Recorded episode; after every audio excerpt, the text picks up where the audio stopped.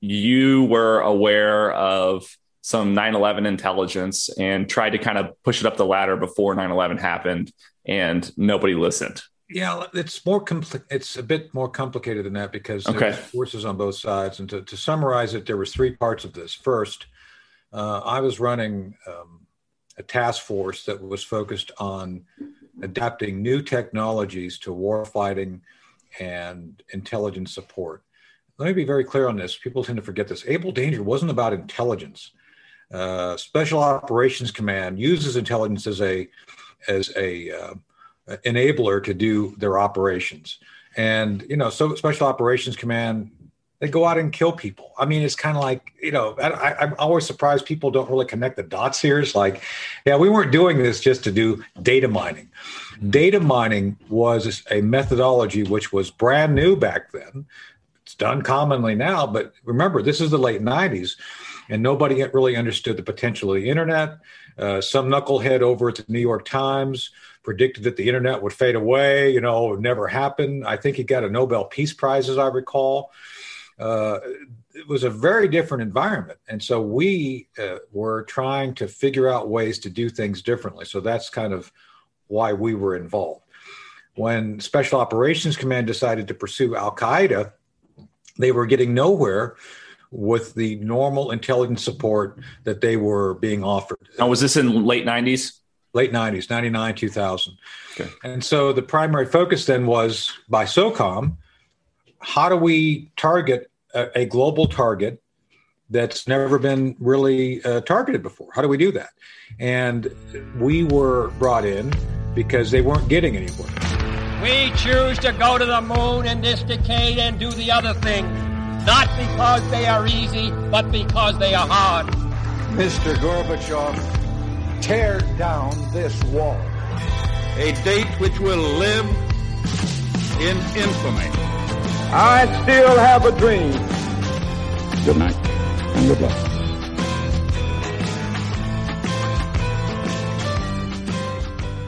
Um, I just kind of want to talk uh, uh, a little bit about where you're coming from uh, uh, in your background, as well as where America is going, if you're comfortable sure. sort of having that conversation. Now, um, uh, all I know about you is what I've seen from your Twitter and your Wikipedia page, which I'm sure you might have some disputes about your Wikipedia. The way Wikipedia is completely effed up. Yeah, it's like go refer to that, and it's all propaganda. And yeah, you know, as a whistleblower, they put a lot of false stuff out, and you want to you want to echo that, then you go you go knock yourself out. So you know, yeah, yeah, absolutely. Uh, one of my favorite is, oh, well, you lost your retirement. It's like, uh, no, I'm right now working with DIA to figure out my exact starting of pay date, and right. the same with the army. It's like, yeah, no, I'm sorry, you, you know, sorry, you know, no, no such thing. You know, it's, yeah. it's, just amazing. And of course, it's the most vicious things they want to come at you with. It's always amazing. So so, tell me a little bit about um, uh, about your background and where your story starts in, in, terms of the intelligence community. I want to talk yeah. a little bit about 9/11 if you're comfortable with talking oh, about absolutely, that. Absolutely. Anything no, you don't want to talk about is totally fine. No, no, no. Um, I'm open to everything. We can talk about anything. So. Okay, great. So, my understanding, and totally correct me if I'm wrong, please, is that um, um you were aware of some 9/11 intelligence and tried to kind of push it up the ladder before 9/11 happened and nobody listened. Yeah, it's more compli- It's a bit more complicated than that because okay. there's forces on both sides. And to, to summarize it, there was three parts of this. First, uh, I was running um, a task force that was focused on adapting new technologies to warfighting and intelligence support. Let me be very clear on this. People tend to forget this. Able Danger wasn't about intelligence. Uh, Special Operations Command uses intelligence as a as a uh, enabler to do their operations. And you know, so Special Operations Command they go out and kill people. I mean, it's kind of like you know, I, am always surprised people don't really connect the dots here. It's like, yeah, we weren't doing this just to do data mining. Mm-hmm. Data mining was a methodology which was brand new back then. It's done commonly now, but remember, this is the late '90s, and nobody really understood the potential of the internet. Uh, some knucklehead over at the New York Times predicted that the internet would fade away. You know, it would never happen. I think he got a Nobel Peace Prize, as I recall. Uh, it was a very different environment. And so we uh, were trying to figure out ways to do things differently. So that's kind of why we were involved. When Special Operations Command decided to pursue Al Qaeda, they were getting nowhere with the normal intelligence support that they were being offered. Now, was this in late 90s? Late 90s, 99, 2000. Okay. And so the primary focus then was by SOCOM how do we target a, a global target that's never been really uh, targeted before? How do we do that? And we were brought in because they weren't getting anywhere. They were just they were just not they were not getting anywhere. So we proposed. Hold on a second here. Sure. We proposed that um, that the methodology we were developing for purposes of uh, information operations be applied for purposes of supporting SOCOM and their initiative to go after bin Laden. That's all it all happened. And we were indeed an experimental project. We were doing things with data that never been done before. And it was as an outgrowth of this data mining, this data con- con- uh, consolidation, and uh, figuring out how to use it, is that we discovered two of the three cells which conducted the 9-11 attacks. It's kind of like, hey, you're over here looking through all this stuff, and all of a sudden you, you build an algorithm. The algorithm we built was based on the, the, the 93 World Trade Center bombers. We took and digitized all those guys. Again, this is all brand new back in those days. Nobody understood digitization. Nobody understood algorithms. This was all brand new. So we took and digitized the uh, Trade Center bombers of 93, then had this reference database out there to go and basically said to the algorithm, go look at all these people and these terror networks and tell us if any of these people look like these guys. And sure enough, there emerged all the data. It's like, oh, you know, and then we had one of the cells was the Brooklyn cell because they were the most uh, essentially they wrote they weren't physically in Brooklyn. They were um, they, they were most like in uh, digitized format. They were most like the, the current that, that turned out the Al Qaeda guys were most like the Brooklyn digitized profile. They the profile matched. And that's where we started. It's like, hey, these guys are here. Looks like they they meet they meet the profile of Al Qaeda. You want to look at them. And that's where the problem started because the lawyers, the Jamie Gorelick memo of pre 9 11 of the Clinton administration said, oh, we don't want intelligence information, which we are developing, shared with law enforcement. Oh, because they're worried about due process, or is that, is that the issue? Some other dilemmas. And so, what does SOCOM do? What is SOCOM supposed to do if they can't pass something to law enforcement? Are they supposed to just sit there and say, "Oh, these terrorists are in the United States, but no big deal"? Think about this. Like, what are you supposed to do if you can't pass it to law enforcement? Right. And was there concern that it was going to be a violation so that, of due process? That was one of the dilemmas, which has never to this day been resolved. There were options that people don't want me talking about, mm-hmm. and I won't but okay. you can probably figure it out. You're, you know, you guys in the media are pretty smart. And then the the ask the other aspect of this is, after the fact, the attacks happen. What happened? Why wasn't this information passed to the right authorities? it's a legitimate question. Mm-hmm.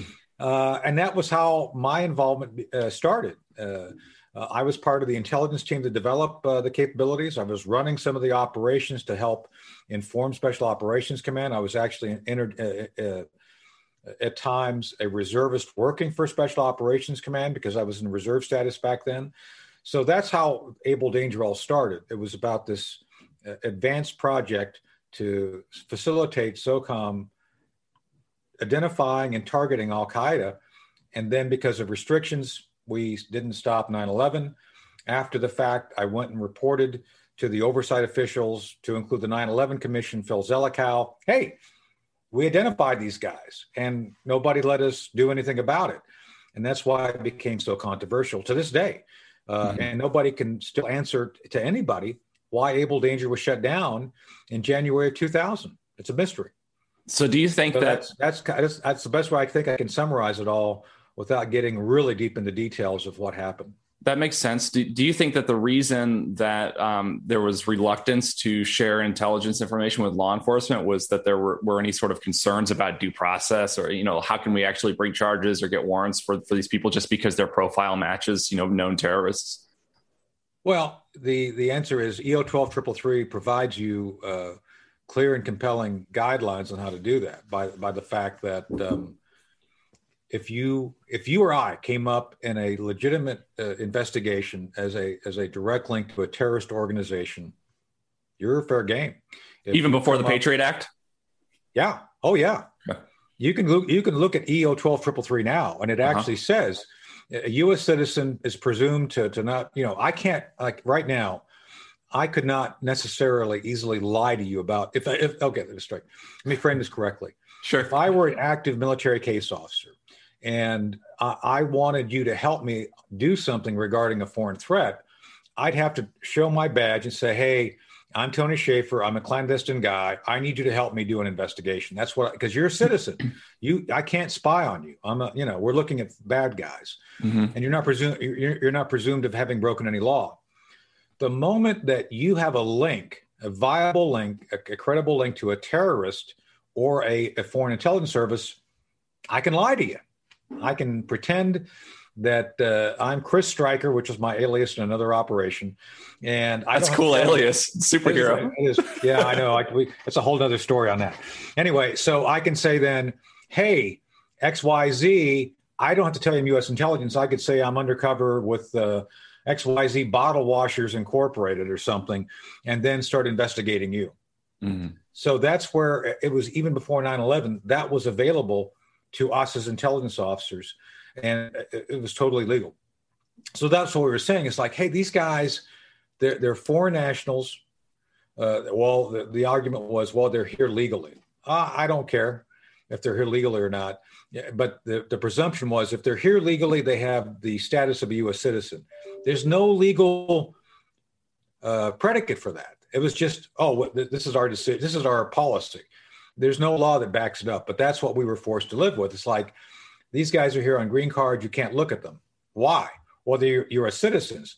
Yeah, but if you even treat them like that, if you go by EO twelve triple three, if we can find a credible link between them and a terrorist or foreign intelligence organization, we can still look at them. And they wouldn't let us do that. That's during those days they were so restrictive, they overinterpreted the restriction and said, "Well, we don't agree. You can't look at them at all." Or they put us put on us very severe restrictions regarding you have to do something within 30 days or, or take them out of the database. That's how severe it was. And I would argue those misinterpretations of law uh, were the results of um, policies which were to look the other way. Now, whether that meant, meant that uh, they were supporting the 9 11 attacks or not, I don't know. But I'm just telling you, there was a, a vast misinterpretation, overinterpretation of policy saying, yeah, these guys have terrorist links, but don't look at them. Some somebody had to make that decision, and uh, we know that there were DoD lawyers that were involved in that decision, and that's where a lot of the roads we've been able to trace back to so far go. So I know obviously that you, there's no way that you know you can know for sure, yeah. but if you were to speculate, is your best guess that for some reason the United States wanted 9/11 to happen? You know that if you'd asked me that question back in 2003, I would I would give you a, a, a no. There's no way any sworn officer of the United States or politician would ever encourage that level of uh, of death and destruction. And now here I am in 2021, having seen what's happened over the past 10 years. Like, there's no doubt that someone would have been right. open to selling out the. Well, country. there's specu- there's speculation that you know the Pearl Harbor was was something that we allowed to happen in order to get into World War II. I don't know if that's true or not. I just know that there's some yeah, speculation. No, uh, you can go to the International Spy Museum, and there was a very clear uh, one of the foreign intelligence assets. A poll, was trying to tell uh, Hoover that the attacks were coming with great, right. great, great credit. Yeah, so no, I mean Hoover refused to tell FDR about that. Interesting. Yeah, no, I mean, this is, this, you're, what you're saying is, is, is absolutely correct. There was evidence, uh, and, and, by the way, uh, Hoover didn't want to share the information with Roosevelt because he considered this uh, the source a, a oh he's a womanizer and uh, drunk. Okay, well you know doesn't change the fact that he may be factually correct, but right, it's an ad hominem fallacy. Absolutely, and I see a lot of that going on here. We who came forward and tried to say this were attacked vigorously. It was you and four uh, others, right? That's Yeah. what Wikipedia says. So who knows if it's true? yeah. So so but but the funny thing is, and again, we can, the the people who did the 9/11 invest people who did the actual investigation of my issue have come forward and said uh, John Crane. He's come on record. He filed. Get this. Talk about ir- irony. John Crane, who was the lead investigator uh, in 2005, he investigated my claims. He was the lead investigator. He did the report. He came out three years ago and said, "Oh, we sh- we sent Shaffer up. He told the truth, and we went after him. We we we verified what he said within the first thirty days, and then we spent the next six months burying him." He said this, and we get the affidavit. He files a complaint with the intelligence community. The same time Vindman does his report. Oh, they put Vindman's at the top. Let you know. Oh, this is Ukraine. We got to go after and frame the president. The, the intelligence community has yet to this day to act on John Crane's credible allegation saying, yeah, Shaffer told the truth, and I we need to validate what Shaffer said. So so after 9/11 happened, in the days and weeks that more information became public about Yeah. you know finding passports outside of the wreckage. Yeah, stuff, remember, were you- remember you- within 48 hours, they listed all these individuals Yeah. by their address, all that within 48 hours. right, and, you, and and so were you, what was your personal feeling at that? Were you like, holy shit? No, it's like we knew. It's like hot, you know. Um, to me, the fact that they published within 48 hours. Now, I don't know how much time you spent actually in law enforcement or um, working uh, this issue. And that doesn't happen, especially Right. something this complicated. You don't have all these guys listed out by name and addresses in less than less than less than a week because you got Right. to validate. But no, they had these. guys. Oh yeah, here's here they are. And so it just reinforced what I said is like, yeah, we we were tracking these guys. We, you know, we'd identified these guys by cell where they where they were at. And so my presumption was we're going to go out and kill these guys immediately. And I, I believed from day one, then it's like, yeah, we, we probably we're going to go after and, and do this pretty quick. What and then the more and more the time went by, and I was being told that no, we didn't know this was coming. It's like, no, that's not true. We did know. I mean, we were working behind the scenes, and my and my issue was, I'm a you know I'm I'm a black operations guy. I'm under I'm in career cover. Uh, there's only, and I didn't have any contacts the media. I mean, at the time, no offense, I thought media folks were like poisonous. Like I don't want to talk. Oh, to they, they are. I don't consider myself a media person, but I guess I am because I make a podcast. But I'm not paid by any corporation. This yeah. is my own so deal. anyway, man. so that's what that's my point is. The point is like, yeah, we, you know, we, I didn't want to talk to the media because, you know, I'm still undercover. I want to go after the bad guys. As a matter of fact, Right. I was undercover in Afghanistan when I talked to Phil Zelikow. I was out, you know, there's a book out there called Operation Dark Heart where I cover all this. I, you know, I kind of outline the fact that we were all as a team disappointed, but we wanted to get back into the fight and do something to, to win. And so it wasn't even like we were all a bunch of ne'er do wells complaining. It's like, no, we were already back engaged going after these guys when we, uh, Commander Scott Philpott, who became Captain Scott Philpott, went separately to the 9 11 Commission with the permission of, uh, of Pete Schoomaker, General Schoomaker, who's commander of SOCOM. He went and talked to him. And I went in Afghanistan and talked to the 9 11 Commission with the, the, the, the chain of command per, uh, permission as well. So it wasn't like we started screaming, oh, you know, we, no, we reinvigorated ourselves to go fight. And then when the opportunity presented itself, it's like, hey, by the way, you know, did you guys investigate Able Danger? That's that was how it all happened, and that's why it was kind of it didn't happen right away, right after 9/11. It happened incidental to our being asked the question, "What do you know about the 9/11 failures?" And we answered them honestly. It's like, well, this is what we know. So So was it that we knew 9/11 was going to happen ahead of time, or was it more so that we just knew the people involved were a problem? Well, it, I don't. I, it could be both. It could be both because uh, we knew for a fact that the people were going to be a problem because they were here and they were doing up to no good. And we had the Africa bombings already under our belt. Uh, in '99, in October '99, we had the Cole attack. Uh, Captain uh, Kurt Lippold. So it's kind of uh, it's like, yeah, we know something's on, something's going on. And the attitude at the time of DoD and the intelligence community largely was, Al Qaeda makes far too much money here fundraising. They would never dare to come here and bite the hand that feeds them. That was the attitude. And that was the same attitude that was derived from um, the Pentagon and intelligence community's dealings with the uh, IRA, with the uh, Irish Republican Army. It's the same attitude we have with China. They, they make way too much money off of us. Why would they ever hurt us? You hear that all the time. All the time, and it's it's it's it's, it's fallacious. It's stupid. Well, he, the, like, no, no, CC, no, the CCP doesn't care how much money its people make. Right. you, you know? I'm with you. Yeah, it's like, yeah, no, it's stupid. Stu- but but that was the attitude, same attitude. Oh, they'll never do this.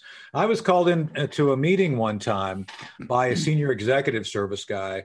Uh, My unit, Stratus Ivy, had multiple uh, multiple um, task forces. We were we were a special mission task force, and we had smaller teams within it. One of the teams was supporting uh, compartmented DoD black operations relating to technology, and uh, it's called enabling. Enabling is the term. Enabling operations. sports NSA. Anyway, I get called in by the guy, and he says, "Why are you doing all this able danger stuff?" Uh, because there's a credible terror terror threat, and we're working with the tiered units. Uh, you know, the the uh, special operations so, SOCOM folks, JSOC folks. Well, we, this is a waste of time. It's like, what do you mean it's a waste of time? Well, they'll never come here. Uh, you know, this is like 99. It's like they'll Al Qaeda will never dare come and attack the United States. You're wasting your time on this.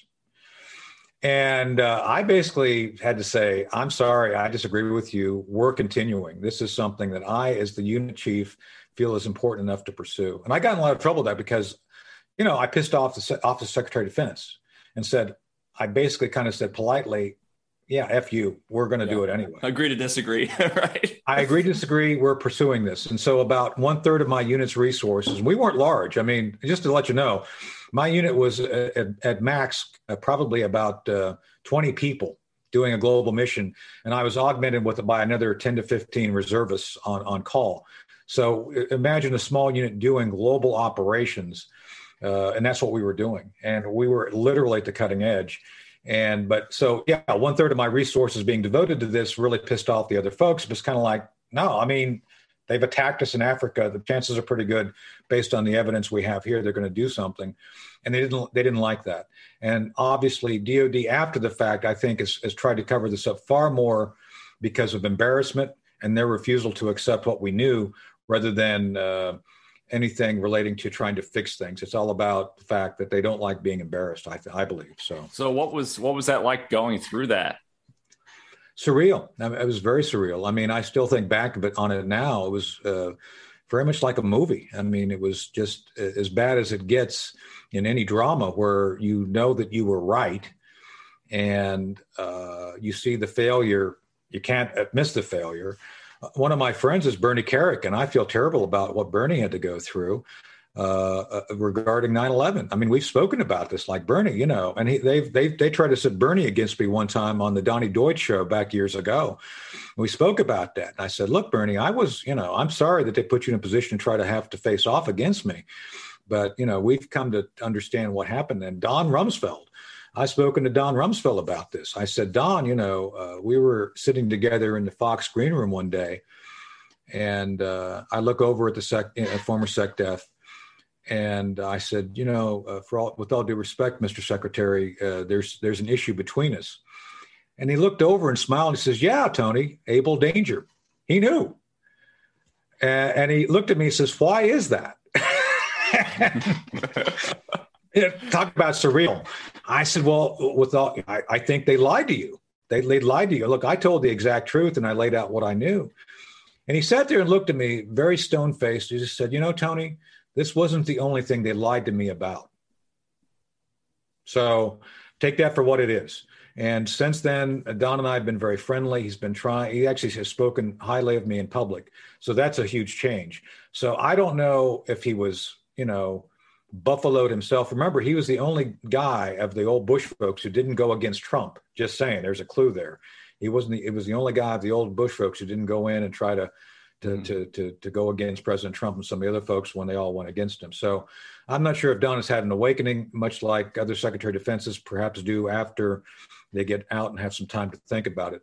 But I'm just telling you that that uh, going going through and seeing the failure and then seeing the cover up to that level, it's been it was very surreal and so, very frustrating because it's like I'm sitting there. It's like I'm just telling you what I know. And you can go back and check. I have never went past my story. I, I worked very hard to not comment on other aspects of the Able Danger or 9 11 issues beyond my direct knowledge. Because I've been asked, well, what about XYZ? It's like, I don't know. I wasn't there. What about mm-hmm. NORAD? What about X? It's like, I don't know. I, I can only tell you what I know about my factual understanding of my experience. I can't deviate from that. But it was very frustrating to see the entire, not entire defense establishment, Army stuck with me as long as they could, to see that there was a great effort by the defense and intelligence establishment to basically um, come after me and destroy me, uh, and, and with the interest of trying to to prevent uh, proper oversight and, res- and fixing the issues that happened. So, having experienced what you did, um, what are your thoughts about what happened with Snowden? Well, that's a mixed bag. I, I, mm-hmm. uh, I've been a critic of Snowden. No, no, don't get me wrong. I, sure. Been, uh, and I, I was very clear about my belief that his going, the, the method he took was not helpful because I feel I've seen some of the information he provided to foreign threats, foreign, and he he compromised. I don't want to get into specifics. He compromised some of the things I worked to establish regarding capability. So that I'm not happy about that. Mm-hmm. I understand his frustration based, based on what happened to me. It's like you go down the path of trying to tell the truth. Do You think he had good intentions? I think he had good intentions. I'll give him that. Uh, and, and uh, and I've said the same thing about Assange. Like, you know, I've, I've met mm-hmm. Julian Assange, and I, I, I told him at the time I thought he was making mistakes about how he was approaching it. So um, I feel terrible about what's happening to him, but I, I, I do too. No, look, I, I think it's all a setup. I think they set him up. I mean, come on, between you and me, you have consensual sex with girls and, and then it's statutory rape and all this yeah. other stuff. Uh, like, basically, anytime there's a public accusation of sexual assault, I, you know, I believe all women until I hear them on CNN. Yeah, that's kind of my philosophy. That's, that's a good, that's a good philosophy. but I mean, the guy had, you know, this is the thing I, I hate about the left. It's not even the entire left because there's people like Tulsi Gabbard who are completely uh, good people who really want the truth. It's the progressives. It's just like I don't even know what to tell it because the traditional leftists. people I don't know what it is because a lot of my friends on the left that I'm still friends with, Dennis Kucinich, Tulsi Gabbard, mm-hmm. they see what's going on as a as, as, a danger. And I'm not one who believes Assange should have been uh, locked up. He should be heard.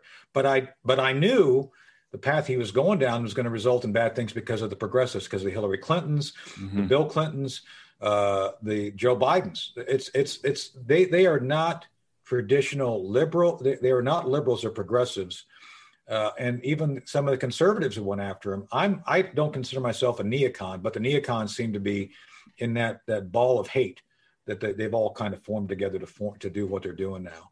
And I feel bad about Assange as well, and I think Assange should should have his day uh, in court, whatever. I don't think he's guilty of the things he's been accused of. Uh, I think he got information and put it out there as best he could. Uh, I think his organization WikiLeaks has been badly maligned for the same reasons. Uh, and, and some of the some of his enemies are my enemies. Some of Snowden's enemies are my enemies.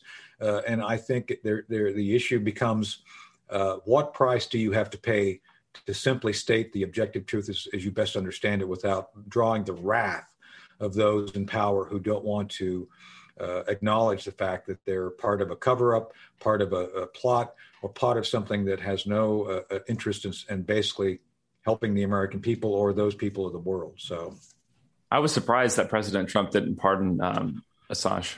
Me too. Uh, I'm disappointed in a lot of things in the last six months of the Trump administration. Um, mm-hmm. I feel the same way. I was a big Trump a supporter because I'm a populist, and he was Me the too. only he was the only candidate that was like America first, and that was even though it, no matter what I disagreed with him on, I could always come home to the populism.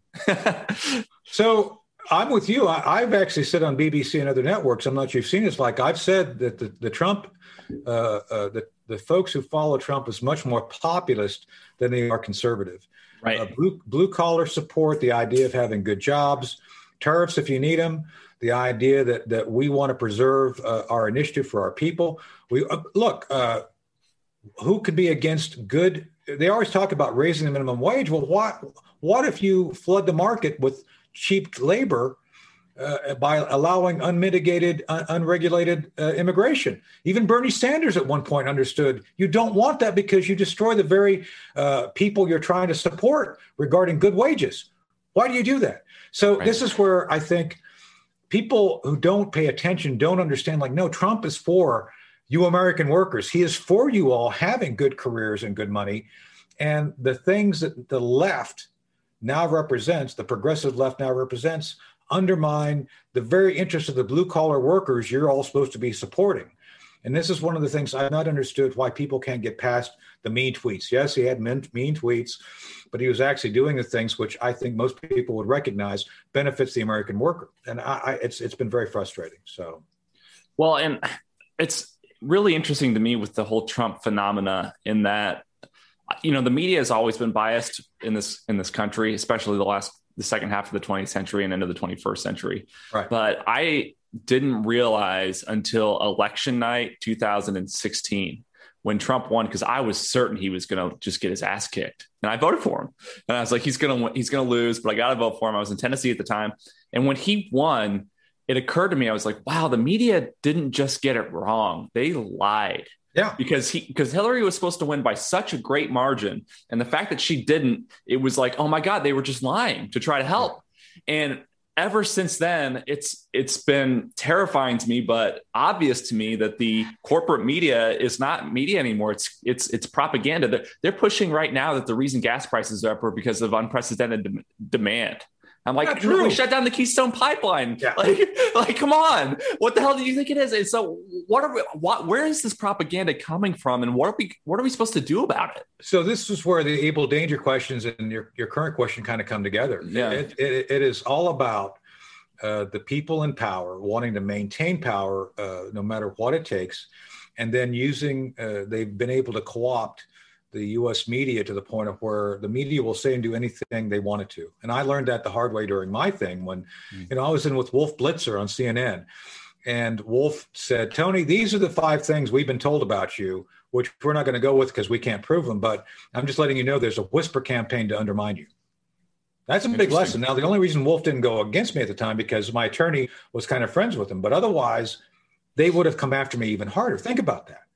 Now, now, and think about the fact that Wolf acknowledged, yeah, normal circumstance, we'd screw you. yeah, yeah. but because you know, and I didn't understand the context of that admission at the moment. It was, but it's like I look back on it now. It's like, oh, so you guys are ready to really, you know, you're not, you're only going to lie a little bit here. We're not going to go all the way. But that, so that's this is 2005. Think about where we're at now and what's at stake. So it's only gotten worse. And so the, the answer is you cannot trust corporate media because corporate media has desi- decided that they are uh, a wholesale extension of whoever is in the it's not even whoever's in power. They never supported trump. It's all about this loose configuration of again the progressives and neocons who have decided we think we know better than you and we're just going to try to maintain power no matter what. And they'll lie cheat steal i would argue even murder if they don't get their way. And that's that's where we're at right now. And people like you, people like me who politically we may not agree on everything, but I think we agree that we should all focus on objective truth. We should all focus on those things which are are uh, uh, need to be addressed to benefit the American people. And these other folks don't do that. And I think that's where there's a great danger. I, I, know this is a long way of answering your question. No, I, I really appreciate it. The other thing that I recognized over the, you know, to your point regarding this 2016 election and what happened after, I went on a record in on March 6th and said this Russia collusion narrative, it's a hoax. I went on, I was on Fox, you know, because the president had tweeted, oh my God, they were targeting me in Trump Tower. And uh, so Fox News sent a car and said, hey, would you come talk about this? I was driving in, I was talking to my sources, like, "Hey, is it is what?" It's like, "Yeah, no, uh, this is what happened."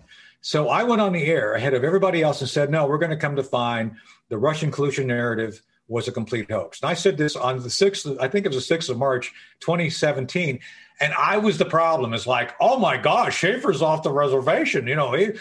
So my point is, is like, I'm an intelligence officer I said what my sources were telling me based on what they were directly uh, uh, get, been given, and it turned out to be completely correct. but my point is, somebody in the media was decided taking, to make it up. Decided to make it up, and they were taking. They were saying, "Well, we're talking to high-level anonymous sources." The anonymous sources, in my belief, were Comey, Brennan, uh, uh, Clapper, because who else has that kind of uh, power to convince someone in the media to go with a single source? And the other thing, everybody kept saying, "Well, uh, they were people; these people were leaking." No, they weren't leaking; they were lying. Mhm. They were lying. That's why you can't use the espionage to go after them now because they were lying. They weren't actually leaking in, in classified information to the media. They it were didn't making it up. exist. Right. So how do you legally go after someone who basically says, "I lied. I, I didn't leak anything because I they didn't lied." break a law. It's not You illegal to didn't lie. break a law. Think about that for a second. They got away with this because, That's that's treason, man. In my opinion, that's. but, but you can't get them on treason because they. Oh, we're just lying. Yeah, yeah. We're just yeah. lying. That is just. Oh, that is terrible. That But is but but the, terrible. the, but the me but the people even our side didn't think about how evil that is. It's because because you know everybody oh we want Durham to go get these guys. Yeah, you know you're you're probably going to get him on some stuff, but on the big things of treason of all these other things, it's like yeah we were just lying. And it's like we didn't leak anything. It's so that's how I'm just. I'm just so glad that he found out he was fired by seeing the news. that was I- awesome. a quick story. I was in the White House when uh, the president fired uh, Comey. No kidding. Oh, let me cut. Tell me the tell story. Yeah, this? take your time. We got all. So, so I'm sitting there on the couch. I'm in the in the in the West Wing with Katie McFarland and uh, Howie uh, uh, uh, Kurtz. Kurtz is there from the from from Fox, and Katie's there, and I'm there to meet with Sean Spicer because I'm doing some stuff. You know, I'm trying to. I, I was I was working on a series called Nat, uh, uh, Chain of Command. Mhm. Nat, Nat Geo's Chain of Command. It's out there. You guys can Google it. Anyway, so I'm over to coordinate some of the potential shooting with the White House for for the series, for the TV series for Nat Geo. So I'm wearing my media hat. So I'm sitting there, and all of a sudden, you know, Katie and I are just talking, and all of a sudden, I see Reince Priebus running down the hall. Full blast, running down the hall. It's past us, and I look over at KT, and it's like, hmm, that's something you don't see every day. Oh, that's awesome. And so, so I'm sitting there, and then someone comes out and says, "Oh, Colonel Shaffer, you know, um, something's going on. You know, uh, Sh- Sean's Sean Spicer, Sean's going to be t- pulled into this for a while. He's not going to be able to see today. We'll have to reschedule. But would you like to see Vice President Pence instead? That's awesome. I'm not joking. I'm not joking. so they said they shuffled me off to talk to Vice President Pence. That's awesome. So what? What's? you, can, you can check my social media, get some pictures on the Oh, I believe you. So, so, but no, I mean, it's like I guess Trump just decided I'm done with Comey, and see, Trump should have done more of that. He didn't do that enough because those those sorts of things really disrupted the other side's ability to do what they were doing against him. Because as you and I both know now, Comey was completely in on this other plot. So, So if we're gonna get into um, conspiracy territory at all, which I, I think we're already there, but I don't Yeah. think conspiracy since it's Right. all it's factual. So. well, yeah, well, it could be a, a conspiracy can be true as long as people That's right. conspire, right? So right. if we're going to talk about election manipulation, it seems to me, and I could be just totally full of shit, so forgive me if I am, but it seems to me that if there's any evidence for foreign interference in elections, it's COVID 19 in China this past year. I mean, it seems to me that the Wow, lab leak yeah. hypothesis is the most reasonable explanation of what happened with this virus because it is incredibly rare for a virus to be both lethal and viral to the degree that it was out of nowhere. And there's Right. no evidence that it's infecting animals, right? It's only Right. humans because of the gain of function research would be the best explanation. And it, and it's obvious that China was hyping the fear around it by all the videos they released of people collapsing, you know, really early on during this whole COVID thing. They had subway videos of people in China just spontaneously collapsing that we know now is not a symptom or side effect of COVID at all. Right. But it was alarming. And it seems to me that they were just, they were pushing the whole thing to try to screw Trump. So, if you just look at the facts, you know, I'm an intelligence officer, so we Sure. you know, law enforcement has uh, uh, they want to basically have you know basically a factual case to go through. We we have indicators. We intelligence look for indicators, Mhm. and the indicators you just outlined indicate to us that China was up to something. If you, I mean, it's it's not a conspiracy if you just say Wuhan was being funded by uh, uh, NIH to do certain research. Fauci's acknowledged that. Uh, the Chinese are up to no good. One of the questions I got early on from uh, Epoch Times, I hope you don't mind me mentioning Epoch, Epoch Not at. Times. No, I like them a lot. I did an interview where they said, "Hey, uh, this is what all the things you just said they were seeing." It's like, is this possible? It's like, oh yeah. And I did an on-air interview saying every nation on Earth uh, who has a, a significant population and, and military uh, researches biological warfare, either for purposes of, of defense or in some cases offense. So, in most cases, offensive use will result on your in your own damage, but some may not be worried about that. And I outlined how China would probably would very likely be doing a lot of this. I'm a subject matter expert, but it's like, oh no, no, uh, that's fake news. It's like, no, I'm giving you a professional opinion based on doing this for 30 plus years. And everything you just outlined is like, yeah, there's some, there's something there. We need to investigate that. And I don't believe for a minute bats in a market was the source for this. That doesn't make Mhm. any sense. Uh, gee, were people French kiss- kissing bats? Were they like, you know, how how would how would that happen? Uh, how, you know, uh, there has to be a, a vector of infection, and it turns out now supposedly these droplets are the the vector. So unless you were like uh, in close quarters in a closet with a bat breathing what his you know is it's like it didn't make any sense. So this is where the whole thing required investigation. And I think if you look at the the messaging, the way the the, the Chinese Communist Party tried to deny this initially, to this day they're trying to deny that they're the source. The the way the research in the Wuhan lab was denied, they destroyed the market. Oh, we don't want to let you investigate. We have to destroy the market. All these things indicate there was a plot. Uh, and then when you allow the idea that it came here and they immediately started using this against Trump, that this was very clearly, I think, uh, in, in, if it wasn't a key component initially to defeat Trump, the left figured out how to incorporate it in their thinking immediately and use it as a weaponized uh, method of uh, undermining Trump pretty much from day one. Uh, Yeah, well, it, it, it terrorized the economy, obviously, Oh, and yeah. it and it opened the door for um, uh, changing all the election protocols.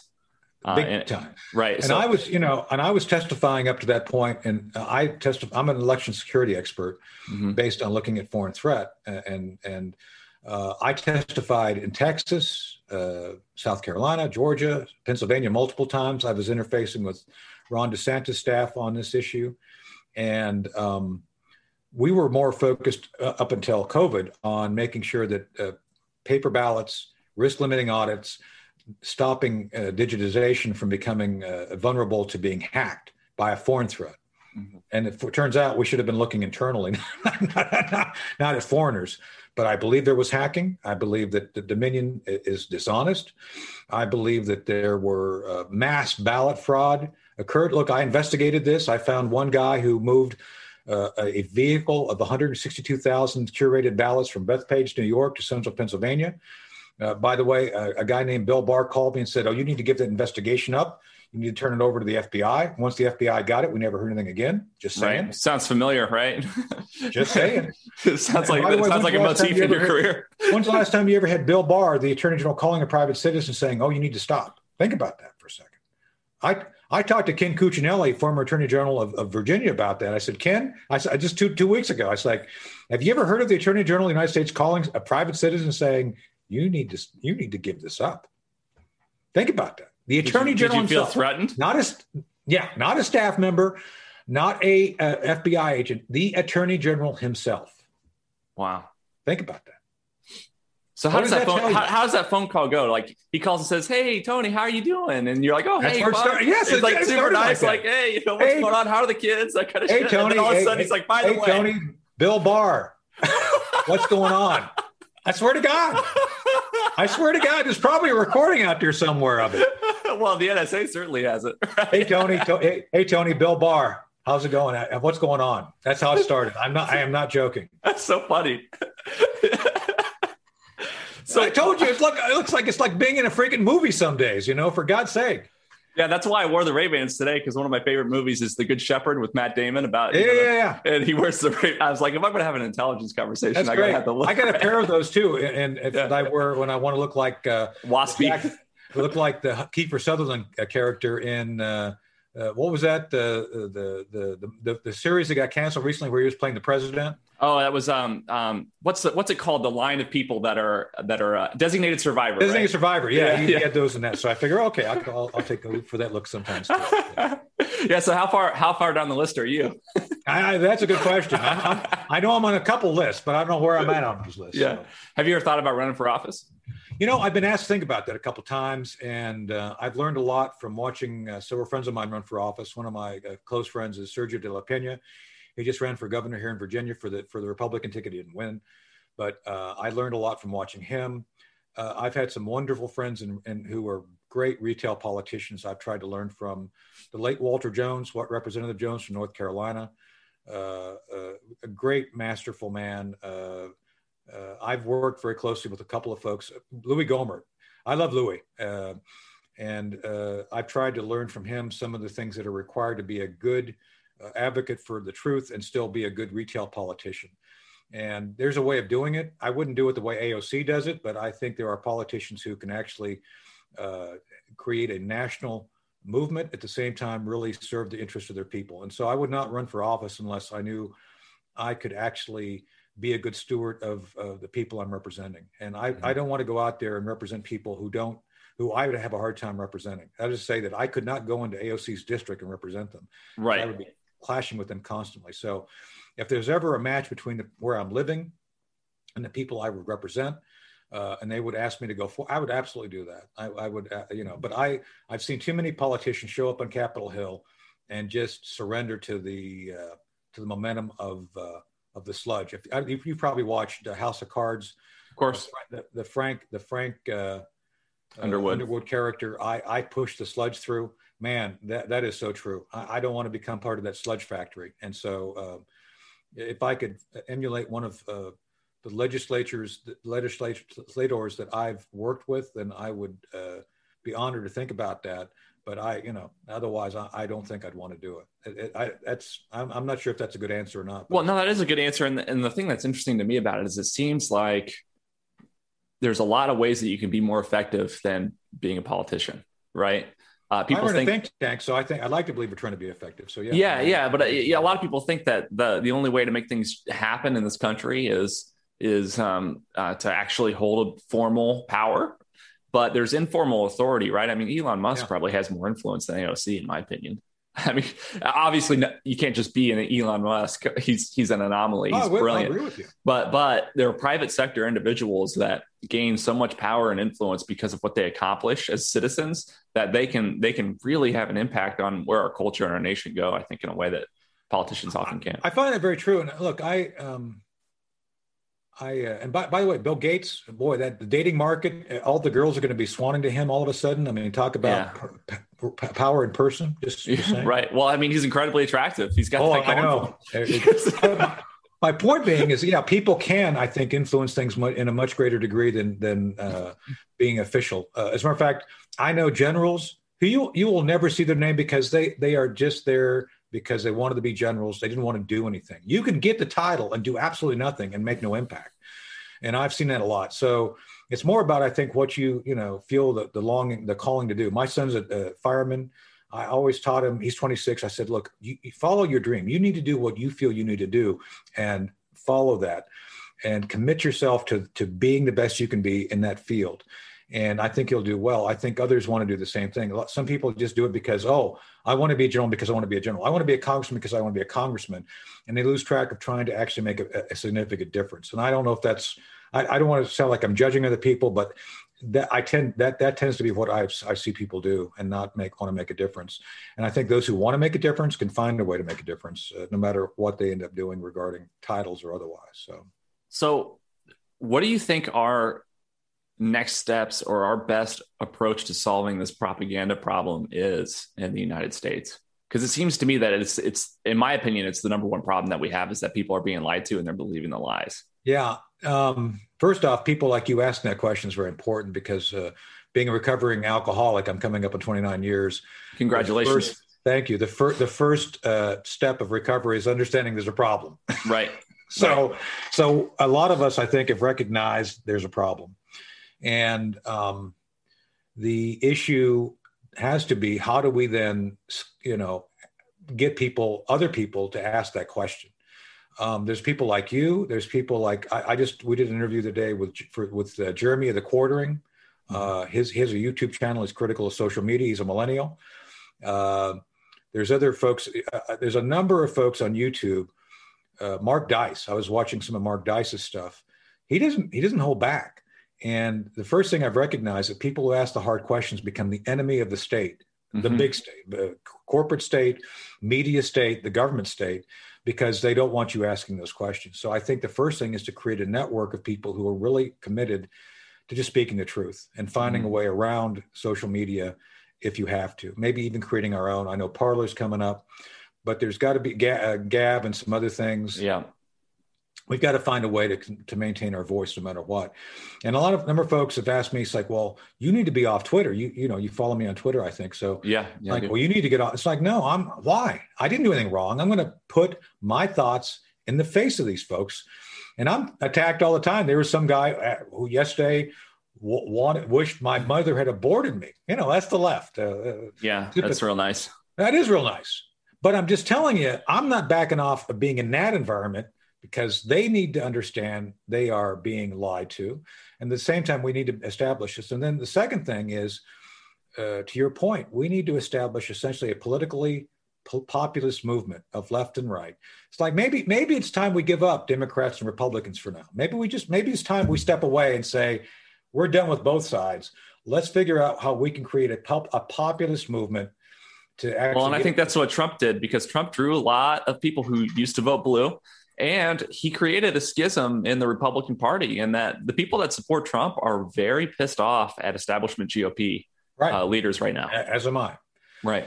And so I think that's what maybe where we're at. I'm, I'm not sure where that is because I know people on the, on the uh, you know, I think Tulsi Gabbard is more of a Trumper than going to that's going to get me in trouble now. I think she no, I think she was. She's more, more a Republican than a lot of the Republicans. That's for damn sure. Yeah, exactly. You know, and it's kind of like you know. So that's why they didn't vote. That's why the Dems hate her so much. I, I could tell you a couple of stories. I, she, I, I suggested it. We were up in Portsmouth at the same time, and I texted her. I said, like, "Hey, do you mind if I come by your event?" Because I was a Trump 2020 guy at the time. She said, "No, everybody's welcome."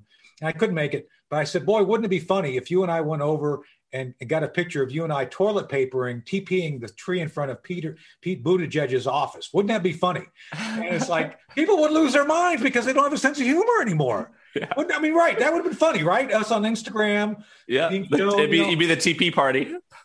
But they would, the Tea Party. But but but that's but and you would see the humor there. Others would go. They would lose their minds. They would yeah. attack us over that it's funny. My wife and I have um, uh, my wife's from California, so consequently, she has a lot of uh, Democratic friends from childhood, yeah. and um, she was doing a she was doing a uh, like a FaceTime call with one of her friends that she grew up with, who's um, um very knowledgeable um, Democrat, and um, she asked. It was after the um, one of the primary debates between the Democrats last election cycle, and she asked, well, if you had to choose any of the Democrats to vote for, which one would you support? And Kaylee, my wife, said, uh, well, I'd support Tulsi Gabbard.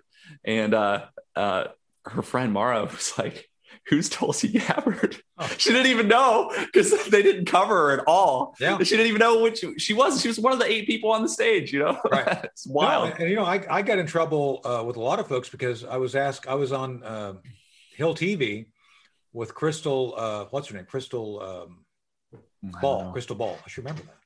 Yeah. and hard to forget that question. It's like, uh, how do you feel about the, the media censoring? You know, Google that the night of the debate when she went after Kamala Harris. Yeah, uh, Google shut down her fundraising capability by basically doing some things to the database. I, I, don't think it was. Oh, it was accidental. I don't think it was accidental. Bullshit. And if you recall, yeah. she actually called out Kamala Harris for some of her lies, and it, it got her attention. And so immediately upon that happening, Google shut down her ability to fundraise or get get attention. Yeah. And I, it was, and so I, I was asked about this, like she should she should sue Google. Nobody, no matter how you feel politically, big tech should never have the right to censor your First Amendment or political capability to do what you need to do. And that's what they did. They took a side. They supported the, I guess Kamala or whatever she was representing, and suppressed Tulsi. It wasn't fair.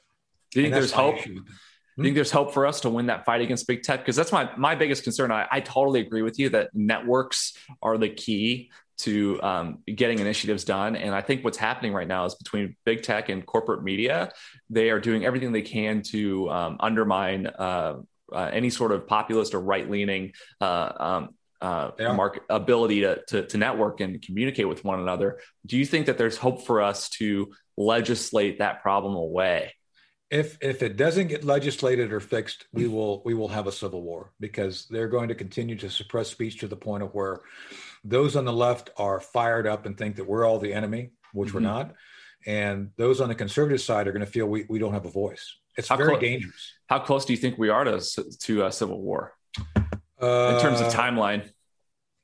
I think unless we get this fixed over the, but, but by 2023, 2024, we're going to have real problems. We have problems now. Don't get me wrong. I'm not trying sure. to diminish anything, but I'm just everything is like a pressure cooker right now. Everything is kind of uh, so getting so it's more and more intense, mm-hmm. and so unless you find a way to to diffuse that tension, to to remind the left that no, we're not your enemy. Uh, there wasn't an insurrection on the 6th of January as people upset paraded around, this, that, and the other, express themselves, and that Antifa really is bad. And oh, by the way, BLM, come on. You, I mean, I'm always on talking about Chicago. It's like 40 people were shot yesterday. Where's BLM? Why, right. why does Black Lives don't matter? I'm just saying, it's those, and then you'll have the media lying about this. Oh no, no, no! Don't look at that. That's not. That's not really relevant. But I'm just saying, we've got about uh, 18 months to fix this or get it somewhat resolved. And I think the midterms in 2022 will be a big indicator of where we're going. If mm-hmm. we if if uh, if Congress stays in the control of Nancy Pelosi, there, there's no hope, and I think we're on the path to real problems by 2024. Do you think the first uh, step of that looks like a secession from a state like Texas? I think you're going to start seeing secession discussions from big states like Texas, Florida, and other places, because uh, it's very clear. DeSantis, DeSantis knows what he's doing. He's he's supporting his his, his people. They like they, they love him. Well, the uh, Cubans hate socialism, so he's got yeah. that going for him as well. Yeah, exactly. Abbott's going in the right direction. Uh, so I think there's a real. Uh, I don't think I've ever seen the country. I've you know I've been around a long time. I'm getting pretty old, and I've never seen the country quite so divided. Uh, I, you know, I voted for Reagan. Uh, I was eight. I just turned 18 in October of 80, and I voted for Reagan in um, not that November. And I voted for Reagan not because I was a conservative. It's like I liked his message better than Clark, than, than Carter and and it just seems to me from Carter on they've gotten more and more extreme. Back in you know there was an old story of Tip O'Neill and Ronald Reagan getting ready. You know they just down the street here, road here in Old Town Alexandria. They got together in a place called Ireland's Own and drank beer together. The, Tip O'Neill, Speaker of the House, and Ronald Reagan, because you know they could agree to disagree and still be Americans. You're never going to see Nancy Pelosi drinking beer with any conservative ever. Right, right.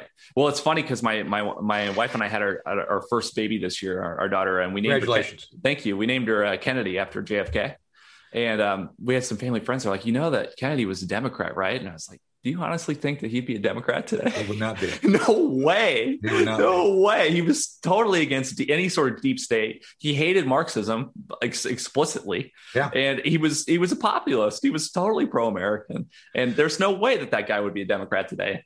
I'm a big admirer of JFK too, and I think they're you know talk about another area to delve into. No, I think he yeah. wanted to change. I think he wanted to change a number of things that folks didn't want changed. I think he wanted this out of Vietnam. We should never have stayed in Vietnam. Talk about a good call.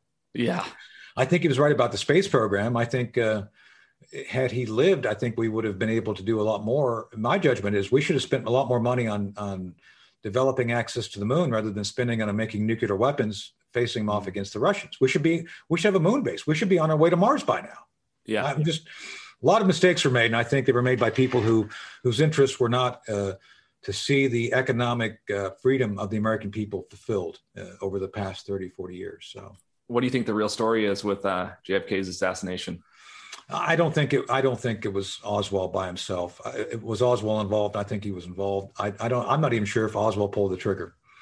Uh, if you listen, go back and listen to the tapes and listen to it, what he was saying.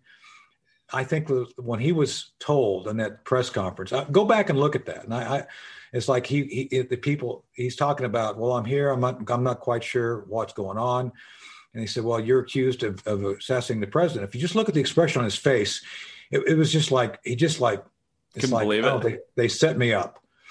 So uh, there's no doubt that someone shot at the president from the school book school books repository, no doubt. Right. And I believe there were multiple uh, shooters. I don't believe there was just one. Uh, so uh, do I believe in conspiracy? Yeah, maybe. I just don't believe that that uh, Oswald, if he did act, if he acted, that he acted alone. So interesting. I think uh, even go back. Boy, I'm, I'm geezing here, but if you go back and look at firing line, uh, even th- there was a firing line episode where one of the guys on the left was trying to debunk the uh, report, uh, the the uh, the Warren Commission report, and uh, what's his name, Bill Bill Buckley was actually open to the debate, and so uh, Mark it was Mark something. I can't remember. Anyway, anyway, there was real questions from on both sides. Was the Warren Commission kind of a deep state cover up? Hmm. A lot of questions were left unanswered. And by the way, as you know, you, some of that the, this information that was used in that commission is not going to be declassified until you and I are probably you know till you're in your 80s and I'm dead. Right. Why would Then you do that? Then it'll be over 100 years old. and People think it's irrelevant. Yeah. Wow. Well, So I you, you got to ask yourself why would they do that? Why what's so you know why would you not want to just have everything out there? I, I don't know. It just to me it's peculiar uh, that you, if it's not classified, and I think we won the Cold War, so there's nothing there we have to worry about now regarding Right. sources and methods. I don't know. Interesting. Well, thank you so much for taking the time to get on with me today. I appreciate it. And this was an awesome conversation. Yeah, thanks. Well, thanks for having me. I appreciate uh, the opportunity to talk about all this, and it's it's good to kind of walk through and have a an honest discussion. And I hope you continue to work to try to seek people out who will, are willing to just have the conversation and try to you know help uh, pe- people understand that they're not being told the truth in the in mainstream media, and uh, and uh, try to uh, you know get people to organize or do something to just agree on objective truth. These are the facts. Let's try to work off the facts and try to make things better. So. Yes, sir. I'm committed to it. And I will send you a link once this is all edited and uploaded. And uh, we'll take it from there. Thank you so Great. much. Thank you. Okay. Bye bye. We choose to go to the moon in this decade and do the other thing, not because they are easy, but because they are hard. Mr. Gorbachev, tear down this wall. A date which will live in infamy. I still have a dream. Good night and good luck.